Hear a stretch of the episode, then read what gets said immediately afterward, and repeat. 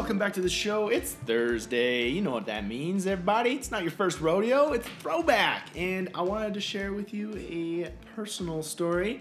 Um, again, keeping in theme of motivation, one of the big things is to be able to publicly share your commitment to a certain goal. Now, my personal story goes like this. Back in 2015, oh yeah, it was yeah, it was 2015.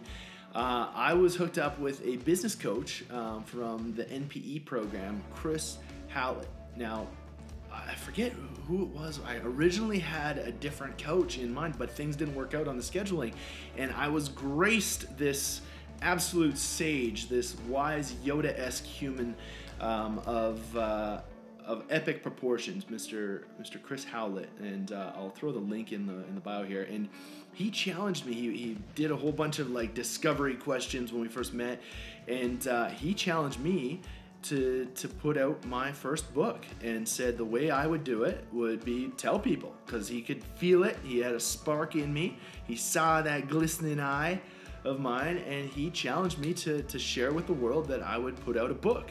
And not just put out a book, but put out a book and put a deadline on it. Well, sure as fuck, 2017 rolls around and bam! I published The Musician's Guide to Surviving the Rockstar Lifestyle. Thank you, wise Yoda, Chris Howlett. Man, that's all I got for you, folks. Okay, until next time, y'all stay sweet, make a public commitment. All right? Peace.